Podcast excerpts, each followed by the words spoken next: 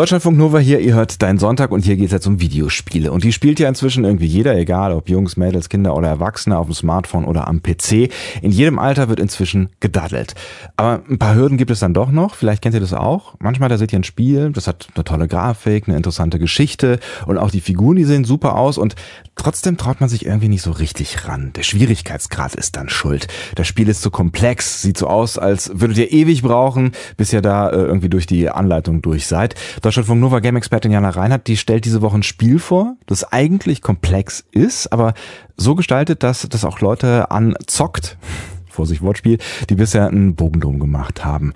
Jana, was ist denn das für ein Spiel? Äh, Mario und Rabbids Kingdom Battle. Das heißt, so heißt das Spiel, über das wir ja jetzt reden. Battle, das klingt jetzt nicht unbedingt nach einem typischen Jump'n'Run, was ich so vor dem Kopf habe, wenn ich Mario höre, ne? Nee, ist es auch nicht, äh, weil das, das äh, Spiel ist eine ganz besondere Zusammenarbeit, nämlich zwischen Nintendo und dem Assassin's Creed-Entwickler Ubisoft. Mhm. Äh, und die haben Mario einfach mal eine ganz andere Rolle gebracht. Und der, der Klempner, der war ja schon alles Mögliche mal, ne? So Golfspieler, Pillendoktor und Rennfahrer. Mhm. Und jetzt greift er halt entgegen allem, was man von Nintendo erwarten würde, zu den Waffen. Und ja, Kingdom Battle ist ein Rundenstrategiespiel mit Shooter-Elementen, also quasi Schach mit Pistolen und in Deckung gehen und Mario. Okay, also äh, Mario with Guns. Wie brutal ist denn jetzt unser kleiner süßer Mario? Ja, gar nicht. Also Mario bleibt super harmlos, das Spiel ist niedlich, hat kein Blut und die Pistolen sind halt eher Spielzeug, mhm. wie man das von Nintendo erwarten würde und worauf die eben auch achten. Ja, und das siehst du auch bei den Kämpfen. Äh, dafür stelle ich ein dreiköpfiges Team aus den alten Bekannten zusammen. Prinzessin Peach, Mario, sein Bruder Luigi und Dinosaurier Yoshi, die sind alle am Start. Mhm. Und natürlich mussten die Entwickler Ubisoft auch ihre eigenen Figuren da noch mit reinbringen, nämlich die Rabbids. Und das sind diese weißen, zweibeinigen, super anstrengenden Nervhasen mit Glubschaugen. Ich weiß nicht, die kennst du vielleicht noch aus diesem Partyspiel Raymans Raving Rabbids für die Wii damals. Ja, sind mir noch sehr gut im Kopf, auf jeden Fall. Also ist Mario and Rabbids Kingdom Battle ein Nintendo-Spiel, aber von Ubisoft und ähm, die verschmelzen darin quasi das äh, Pilzkönigreich mit diesen albernen, nervigen Hasen. Ähm, das klingt ziemlich nach Crossover. Funktioniert das? Ja, überraschend gut. Und zwar durch die Geschichte. Also die ist zwar banal, aber effektiv und um beides so zusammenzuhalten. Also ich beschreibe mal so das Intro. Mhm.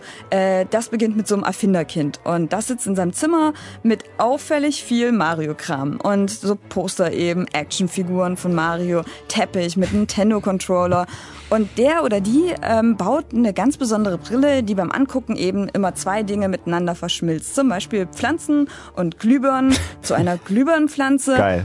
Um das globale Energieproblem in den Griff zu bekommen. The supermerge takes item A and item B and combines them to create item C. Oh, if only it were that easy. The supermerge could solve the energy crisis, people. Watch.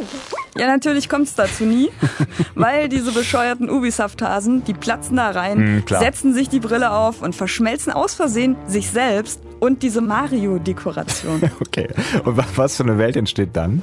Eine total irre Welt. Ähm, also der man halt eben auch sehr, sehr anmerkt, dass die Designer bei Ubisoft selbst die größten Nintendo-Fans sind. Mhm. Ähm, also da siehst du zum Beispiel im Spiel diese klassischen Röhren aus Mario, aber eben mit Hasenohren oder Hasen, die sind mit diesen fleischfressenden Piranha-Blumen, die immer aus diesen Röhren kommen, mhm. äh, irgendwie verwachsen. Und das absolut Beste sind tatsächlich diese nervigen Hasen selbst. Die nämlich veralbern Mario und seine Freunde. Mhm. Denn von allen vier Helden gibt's nochmal eine verstörte, gestörte Hasenversion. Also zum Beispiel ein Hase, der ist mit der Perücke von Prinzessin Peach verschmolzen. Und ähm, wenn dann diese Hasenversion von Prinzessin Peach auf ihr Original trifft, dann dissen die sich. Und das ist halt echt lustig. Ähm, oder es gibt diesen Endboss, mhm. der gleich eine ganze Oper über Mario singt, um ihn zu verspotten. While screaming, Mamma Mia, who leaves me grey and grim. Oh, what does Peach see in him? Mario! Ja, also was, was sieht Peach eigentlich in ihm, fragt man sich. Und Geil. Es gibt halt dieser Mario-Welt echt mal Humor. Mhm. Und ähm, eben auch diesen sehr unterkühlten, also normalerweise sehr unterkühlten Rundenstrategiespielen. Mhm. Also diese Rundenstrategiespiele, also rundenbasierte Kämpfe, die verbinde ich eigentlich erstmal ähm, mit Genre-Klassikern wie X COM oder sowas, wo ich mit meinen Soldaten gegen eine Alien-Invasion kämpfe. Erfindet Mario und Rabbids das Genre jetzt irgendwie neu? Nö. Also die Rezeptur für ein gutes Rundenstrategiespiel hat Mario und Rabbids von den Klassikern eben des Genres übernommen. Mhm. Ähm, ich muss auch hier mein Schlachtfeldterrain studieren, bei den Zügen immer auf Deckung achten. Das mache ich eben, indem ich meine Figuren ganz clever hinter diesen Mario-typischen Backsteinblöcken verbarrikadiere. Mhm. Und beim Zug mit meinen Freunden möglichst viele Gegner platt mache, klar. Und richtig neu ist eigentlich nur so ein Teamsprung. Also jede Figur hat ja so einen Bewegungsradius und den kann man damit erweitern. Dann wirft sich Mario total lustig irgendwie auf den Rücken. Peach kommt angerannt, springt auf ihn, hüpft und kann eben dadurch weiterspringen. Da kann man eben die Schlachten besser planen. Okay, aber hüpfen, das klingt jetzt doch schon wieder eher ähm, nach Mario, ne? Mit, mit dem Klempner, da verbindet man ja Spiele, in denen Mario irgendwie verrückte, bunte Welt nach Münzen absucht. Ist ähm, Mario and äh, Rabbits denn jetzt wirklich ein pures Strategiespiel? Ja, ne? Also Mario würde ich ja auch eher mit sehr zugänglichen Spielen verbinden. Mhm. Und das Spiel ist halt deswegen auch eine Mischung aus Erkundung und ein bisschen Taktik. Und auch hier laufe ich eben durch diese typischen bunten Nintendo-Welten in saftigen Farben und durchstöber die nach, klar, äh, Münzen und Geheimgängen. Mhm. Und auf dem Weg stoße ich dann halt immer mal auf diese Schlachtfelder, wo eben Gegner warten. Und dort wird das Spiel eben dann zum rundenbasierten Shootout. Und ja, trotzdem ist eben Mario und Rabbids Kingdom Battle außen bunt und humorvoll und innen aber auch komplex. Mhm. Und das bringt, finde ich, Strategie und Nintendo-Fans echt gut zusammen. Also man nehme ein sehr militärisches und komplexes Genre, mische es gründlich mit Mario, würze es mit nervigen, komischen Hasen und herauskommt Mario und Rabbids Kingdom Battle. Ein Titel, der auch die Spieler unter euch abholt, die jetzt nicht auf Aliens und Science-Fiction stehen. Wie es zu dieser seltsamen Mischung überhaupt kommen konnte, das äh, erzählt uns Deutschlandfunk Nova Game-Expertin Jana Reinhardt gleich hier in Dein Sonntag. Deutschlandfunk Nova hier, ihr hört Dein Sonntag. Rundenbasierte Kämpfe, die kenne ich vor allem aus äh, Titeln mit Science-Fiction und Aliens. Das äh, sind meistens so irgendwie komplexe Spiele und die brauchen eine Weile, bis es so richtig läuft. Ubisoft und Nintendo, die haben sich jetzt dafür mal zusammengetan, um ein eigenes Rundenstrategiespiel zu machen. In Mario and Rabbids Kingdom Battle greifen Mario und Luigi zu den Waffen und kämpfen an der Seite von irren, weißen Hasen. Deutschlandfunk Nova Game-Expertin Jana Reinhardt hat uns äh, diese eigenwillige Mischung aus äh, taktischem Spielsystem und Knuff gerade schon so ein bisschen erklärt.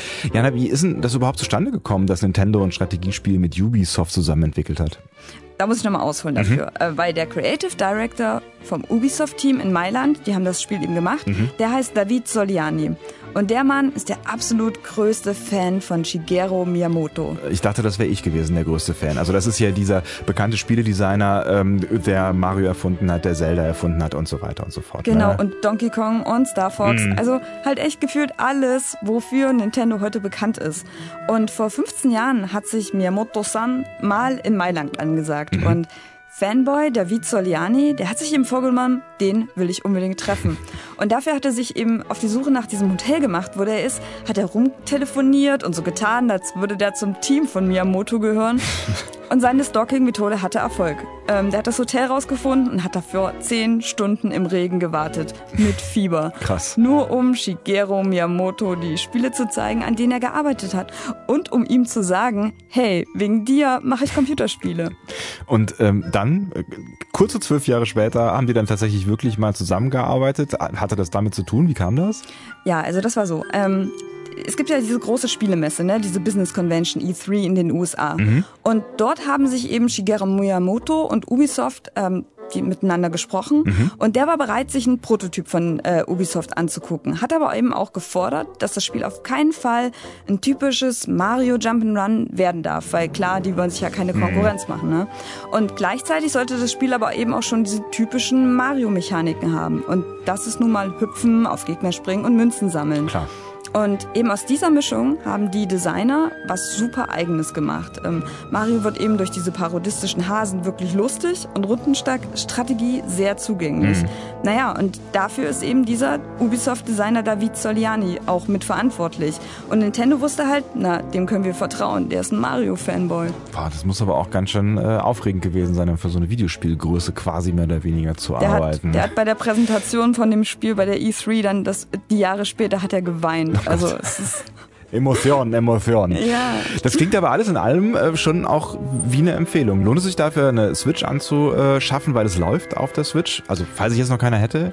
Ja, also für Switch-Besitzer und Nintendo-Fans ist das Spiel eigentlich ein Muss. Mhm. Ne? Ähm, gerade auch, weil der Store für die Konsole, der war ja echt lange total leer. Mhm. Und ähm, da könnten halt höchstens diese, dieser Preis von knapp fünfzig Euro, der könnte echt abschrecken. Mhm. Ich finde aber, die Zeit kriegt man echt wieder raus bei dem Spiel. Es gibt eben vier Welten mit neun Levels, tolle Bosskämpfe und pro Welt nochmal richtig viele Challenges, kleine Puzzle-Einlagen, die mich als Spieler einfach super herausgefordert haben. Gibt's auch ähm, irgendwas an Kritik?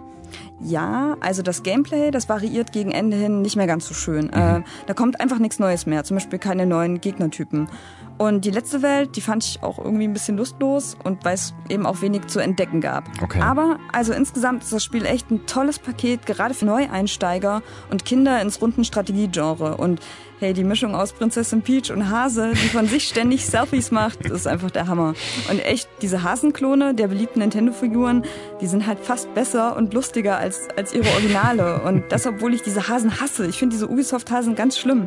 Aber da liegt halt diese Mario-Nostalgie irgendwie den Grundstein und beides zusammen ist eine überraschend gute Mischung.